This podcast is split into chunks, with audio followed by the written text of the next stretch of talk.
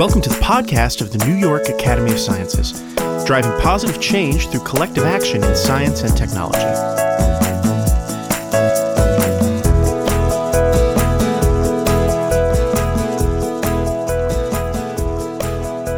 This is the final episode in a three part series that's looking at a huge and problematic disconnect between the way science is often perceived by the general public and the reality of what it actually is.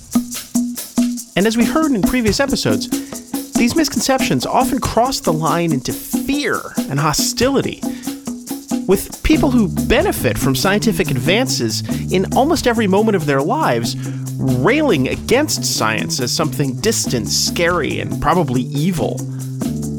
And as we've seen, these misconceptions are frequently born in the way science is often taught in grade school rote memorization of facts, process that's about as far as you can get from the actual work of science, which is all about asking questions, doing experiments, and running towards the things we don't know. And this misunderstanding is exacerbated by the fact that research laboratories, where real science is being done, are often completely cut off from the neighborhoods and people that surround them. Here's Dr. Julie Nadel. She's Genetics and Education Fellow for the American Society of Human Genetics and the National Human Genome Research Institute. She did her graduate studies at the Albert Einstein College of Medicine, a world renowned research institution located in a traditionally working class neighborhood in the Bronx. That was something that I saw was really lacking um, in the communities that surrounded Einstein. Um, I, I, heard a number of teachers, one who, one of whom once referred it to like the Oz Emerald City. They saw it, they saw these beautiful glass buildings, and they saw that it existed, and it was in their neighborhood, but had never been inside, had no idea what happened there, had no idea what was going on, didn't know about all of the beautiful research that was happening. And I think that that's something that we're really we have the potential to turn into a beautiful opportunity. It's something that your community can take pride in is happening in their neighborhood. And so here at the Academy, we wondered how can we bridge that divide? Is there a way that we can improve the way school children learn about science, while at the same time encouraging scientists to come out of the lab and interact with the community at large? What we came up with is a mentorship program where we place early career scientists, mostly graduate students, as teachers in after school programs for middle schoolers in communities that have the least access to quality science education. Here's Kristian Breton, Director of Education here at the Academy. For this program, graduate school students volunteer 10 to 12 weeks of going to an after school site in an underserved neighborhood for an hour to hour and a half per week in pairs because we find that they work together in groups leading sessions that connect with the work that they're doing in the labs. One of the things that was very intentional about this program was working with middle school students because we find that's one uh, area where students start to either self select or uh, be um, diverted to other fields. Uh, in terms of picking the schools that we work with, uh, they have to be what are known as Title One schools. Those are schools that are largely determined by the amount of students that qualify for free and reduced lunch. Uh, we want to do the greatest good we can. So by pairing with uh, underserved schools, we think that we're able to have the most impact. Here's Dr. Mark Stewart of the State University of New York, one of the Academy's partners in this effort. Our hope was that the graduate students would serve by being young uh, and a lot closer in age to some of the students that are walking the hallways, that they would be more interesting to the students first and foremost, and, and the kids would gravitate to them.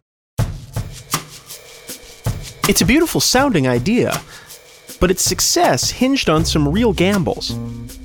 First, the fact that after school programs are optional extras would a significant number of students actually sign up for extra science classes?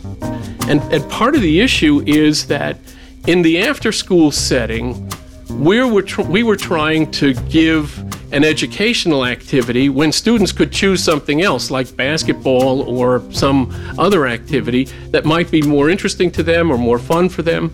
Even the parents were looking at a lot of this after school time as just a, a babysitting or daycare type of uh, service. So there was not the same kind of push to spend time in an educational activity, and we were looking to pull students in by making the activities as interesting as possible. And assuming we could get the students, would we be able to get the mentors? Graduate school in the sciences is no walk in the park. You're doing research, you're teaching, you're probably doing coursework. It's a brutal, round the clock schedule to begin with. So, why would they want to add tutoring middle school students to all of that?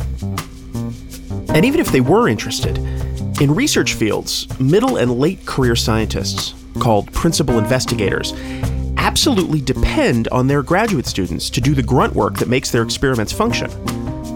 How is it going to be to ask the person who is both your professor and your boss, and upon whom your future in science largely depends, for time off to go hang out with kids? How do we do this? Right? The way the graduate education works is that you get some courses in fundamental science and you pair up with a research mentor to do a research project. Now, in order for me to get you out of the lab and into a middle school, I either have to sneak you out of the lab or get your thesis advisor to agree to let you out of the lab. In some cases, the thesis advisor raises uh, sort of bloody hell because the student's not actually chained to the bench where they think they ought to be. And given this funding environment, I get that. Here's Dr. Emily Rice, an astronomer at the College of Staten Island, talking about how doing outreach and community education was something she's always felt passionate about, but something she's always also felt like she's had to hide to some degree from her colleagues and others in the field. I worked at the Griffith Observatory, worked at the California Science Center, um, and those things I kind of kept to myself a little bit because I didn't want anybody to think that I was spending not enough time on research or that I wasn't serious about the research, that I wasn't serious about an academic position. Even in my current position, I don't share as much with my department and the people that are going to make my tenure decision all about the outreach that I do. And even I've gotten dinged on grants because of it because people think, oh, this is too much outreach. You can't be doing enough science to, to deserve this funding for the science. And so, when Dr. Meghan Groome, the Academy's Senior Vice President for Education, was tasked with creating this mentorship program not long after she began working here, she approached the project with a decidedly measured view of its potential success. I spent the first two weeks having to manage expectations with everybody here and the funders and the, the different people within the academy. And I said, listen, this is a really great idea. I'm going to have to kill it in about six months. No one is going to want to do this. I will, I will probably be able to talk 10 people into doing this for two or three days. And that is it. No one's going to want to do this. But instead, we found that this idea of giving back by mentoring really struck a chord with young scientists and we open the application and again so only 10 people are going to want to do this. Only 10 people are going to want to do this. And that first day we had 60 something applications. It was an overwhelming response and i remember running over um, to the other person who was helping me with it and just saying i think this is a fluke. I think this is a total fluke. And um, and by the end of that year we had 110 who had completed the program and it was clear um, from the very little bit of marketing that we had done that there was a, an incredible appetite to do this type of stuff from graduate students here in the New York City area. So from that point on, it was about not getting people, but designing the experience in a way that would maximize the benefit for the kids and maximize the benefit for the scientists um, who are usually in their you know 20s and 30s.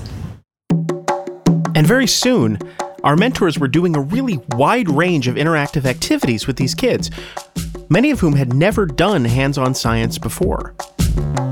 Here's Mr. Breton, followed by Dr. Groome. The curriculum for this program has ranged from uh, life sciences, where they're dissecting chicken legs or earthworms, to astronomy, which was uh, an open source curriculum provided by NASA, to curriculum that mentors developed. After going through uh, the semester, we've had two different sets of mentors want to develop their own curriculum.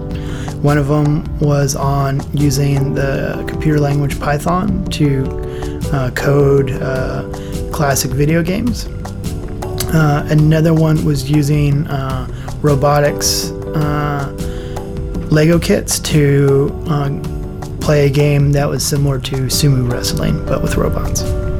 It's a very um, diverse group of kids um, that we work with who come from predominantly um, high poverty urban and rural settings. And so to them, people like them don't do science. But then that scientist brings them to the university, introduces them to other of their scientist friends, brings in cool science stuff. You know, the just experience of having this really positive, um, good time doing math or understanding what coding is. You know, it takes this totally abstract idea and turns it into something that they could do and that they are doing. And soon, the project was partnering with several universities to expand the program to students around the state, and soon even around the world. So uh, the program is now at six universities uh, SUNY Downstate in Brooklyn, Stony Brook on Long Island, the Center for Nanotech in Albany, uh, SUNY IT in Utica, uh, the Environmental School of Science and Forestry in Syracuse, and Oswego in Oswego. And we are currently awaiting uh, word from NSF about two other initiatives to expand to uh, universities in the tri state area. We've been fortunate that we've had funding from the city government of Barcelona, so the after school mentoring program is in its second year in Barcelona. Uh, we've done a variation of this program in Kuala Lumpur, uh, where uh, a university there provided funding. And interestingly, one of the most important lessons that the kids learn from this experience is not that scientists are super awesome, but rather that they're super normal. That science isn't a bunch of mysterious stuff done by superhumans in locked towers but rather an actual fulfilling career choice that anyone can make if they're prepared to work hard enough. Here's Kenny Schatzkis, a third year PhD candidate at Rutgers studying genetics of infectious disease. He's a veteran mentor with the Academy's program and now one of our education department's scientists in residence. For me, uh, personally, and I tell this to my students uh, a lot, I had I got a C in high school biology. So, and even though I got a C in high school biology, my high school teacher still uh, encouraged me to go into a career in scientific research. And if it really wasn't for that, you know, that act of faith and that teacher mentoring me along the way, I never would have gone this way. You know, a lot of teachers, you know, you get a C in high school biology and that's it. You're you're done. Um, you're never going to really go on and have career aspirations in the sciences. Um, but it was because of that mentorship of that one teacher Dr. Susan Bowerman at the Bronx High School of Science, uh, that I got into research. And, and for me, it's extremely gratifying giving back by the same way. I can never ever repay her, but so I feel you have to pay forward. And that's why I got involved. Here's Dr. Jeannie Garbarino, Director of Scientific Outreach at the Rockefeller University here in New York, followed by Dr. Groome again. Uh, you know, being a scientist is multifaceted. It's not just about getting A's on your calculus test it is also important that you're creative and that you work hard and that you are responsible and that you have good ethics. And even if they don't want to become scientists, that's okay too, because they'll always remember that they had these experiences with us and then, you know, they might be more more open to scientists. Then they'll have less of those stereotypical reactions when they think of a scientist or they think of science as being hard. And the very first thing that the scientists talk about with them, just because it comes up, is, "Oh, I don't, I don't know anything about that." I don't. Oh, that's a really good question. You know what? I'm going to call my friend who studies something about that. And that science is essentially getting better at understanding what we don't know and that every time you ask a question and answer it, it just basically opens a million other doors of things that you don't know. And something we've seen over and over again, wherever this program is being done, is that as much as it opens up new doors for the children who are being mentored, it's an equally valuable experience for the mentors themselves. Here's Dr. Philip Ortiz, SUNY's assistant provost for STEM education, followed by Dr. Groome.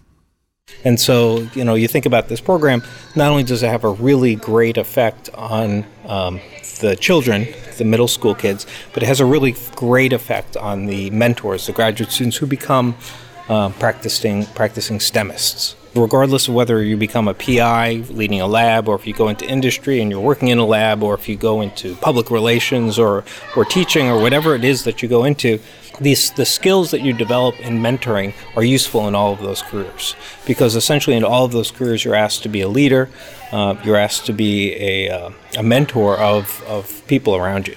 And so the, those fundamental skills are really portable to many in many ways.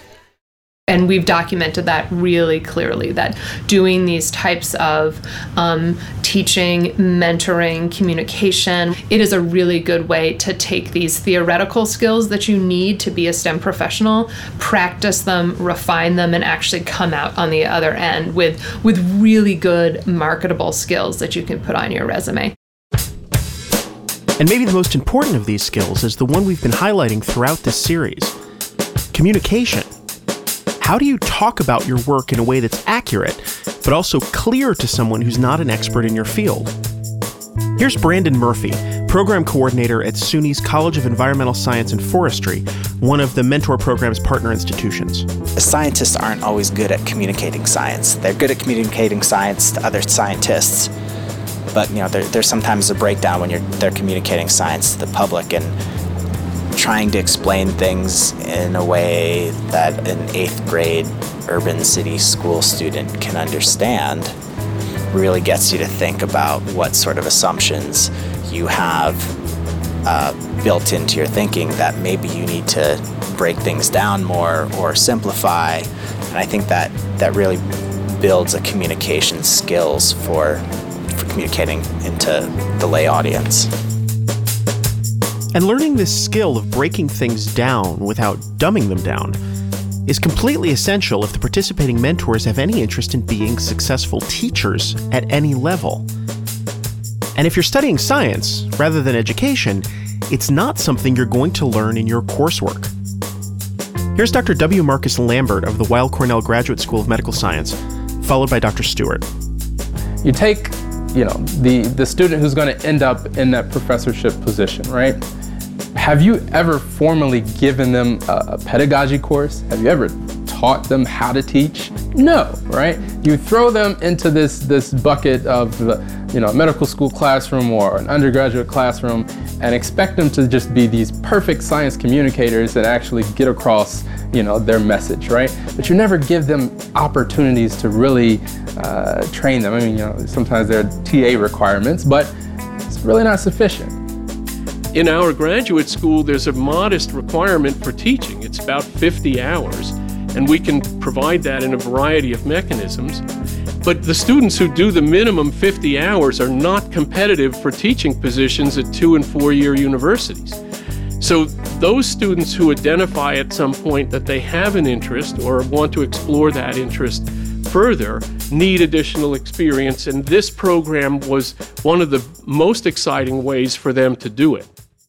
And interestingly, the people who have successfully become STEM professionals are the ones who did respond well to the way they were taught.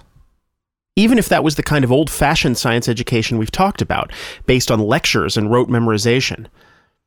So sometimes the mentors, as much as the students, have to learn a whole new model of what science education can be. Here's Dr. Groome, followed by Mr. Murphy.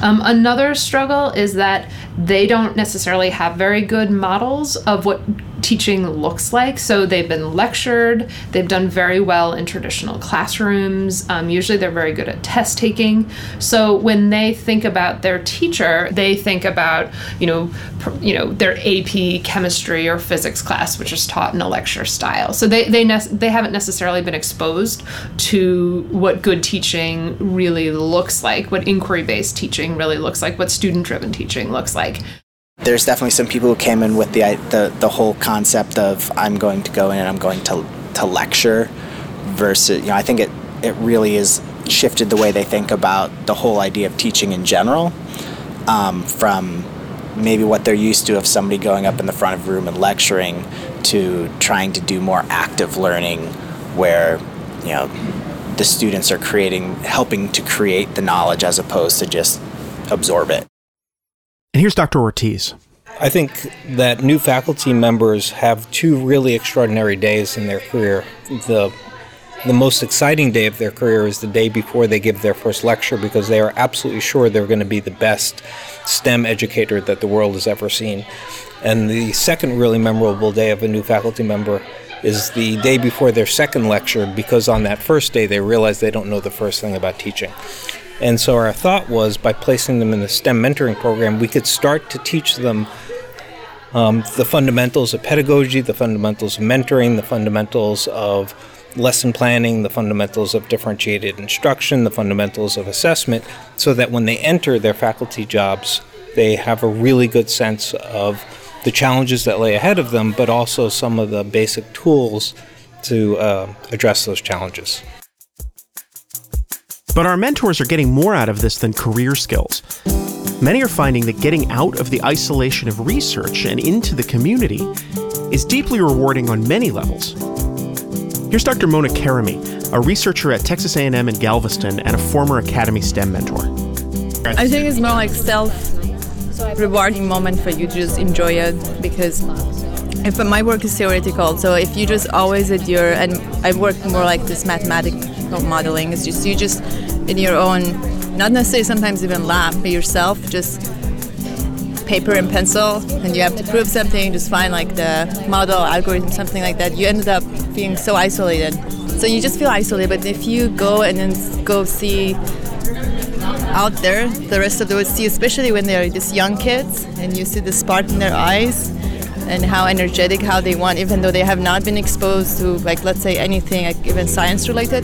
But if you give them a little bit and see the feedback they give you, it's just, um, I think it's just a rewarding moment, just for your own self contentment. And for a few mentors, this opportunity to teach is a gateway into their life's work. Here's another alum of the mentoring program, Dr. Stephanie Kedison, who started out as a neuroscience researcher but is now a full time high school science teacher. I was very busy at the bench, but unsure about the future of science research and funding. Uh, and I was looking at other options, but this was just something I think to make my life feel a little bit more full and also to give back to the community. Uh, it felt like sort of a social responsibility thing. And I had very little to no, I would say I had zero pedagogical background or education, um, but I was given good training sessions on this genetics curriculum that I actually taught to three different classrooms um, for the next uh, I, I, did it for two semesters and a summer um, because I just loved it and I wanted to keep doing it. In fact, I love teaching so much. Almost after the first few days of teaching, I walked into the classroom and I just realized that I had found my calling. I fell completely head over heels in love with teaching, and I would never have found it otherwise. I don't think um, because the opportunity just never arose. Um, so after the first few days, I was like, I'm hooked. This is what I want to do for the rest of my life. I'm actually pretty good at this, and I feel really connected to the students. And so that's basically the rest is history. So I've now been teaching for five years, uh, and I absolutely love it. So this experience was literally life changing. Here's Dr. Groome again. We get emails every day, a bunch a week of people thanking us. You know, people who write in. We had um, one guy who was um, an engineer from NYU and he sent me a note. He said, You know, I'm teaching math with these kids and I am having so much fun, but when I walk into the classroom with them, they stand up and they clap and cheer. That never happens to an engineer. I mean, that never happens. No one, when we walk into a room, claps and cheers. I felt so good about that. I was like, that that that would be pretty amazing to know that you you are coming in here and that kids are so excited to learn about math that they're standing up and clapping and cheering, and and I think that's you know one piece of the puzzle um, in terms of people really feeling that they're they're valued and that there's a place um, there's a place for them um, in this um, in all of this work and we'll end there thanks for listening to the podcast of the new york academy of sciences This episode was written and produced by your host, David Hoffman, with the assistance of Carrie Caston, and administrative and scientific oversight by Dr. Meghan Groome and Kristian Breton. Special thanks to the other experts who appeared in it Dr. Julie Nadell of the American Society of Human Genetics and the National Human Genome Research Institute, Dr. Mark Stewart, Dr. Philip Ortiz, and Brandon Murphy of the State University of New York, Dr. Emily Rice of the College of Staten Island, Dr. Jeannie Garbarino of the Rockefeller University, Kenny Schatzkis of Rutgers University, Dr. W. Marcus Lambert of the Weill Cornell Medical School, Dr. Mona Karami of Texas A&M, and Dr. Stephanie Kedison of Bard High School Early College, Queens. For more information about this and other Academy events, as well as to listen to other podcasts, please visit www.nyas.org. You can also subscribe to our podcast on iTunes and follow us on social media at NYA Sciences on Twitter or the New York Academy of Sciences on Facebook and LinkedIn. If you've enjoyed this podcast, please consider becoming a member of the New York Academy of Sciences, where brilliant minds come together to spark innovative solutions to global challenges.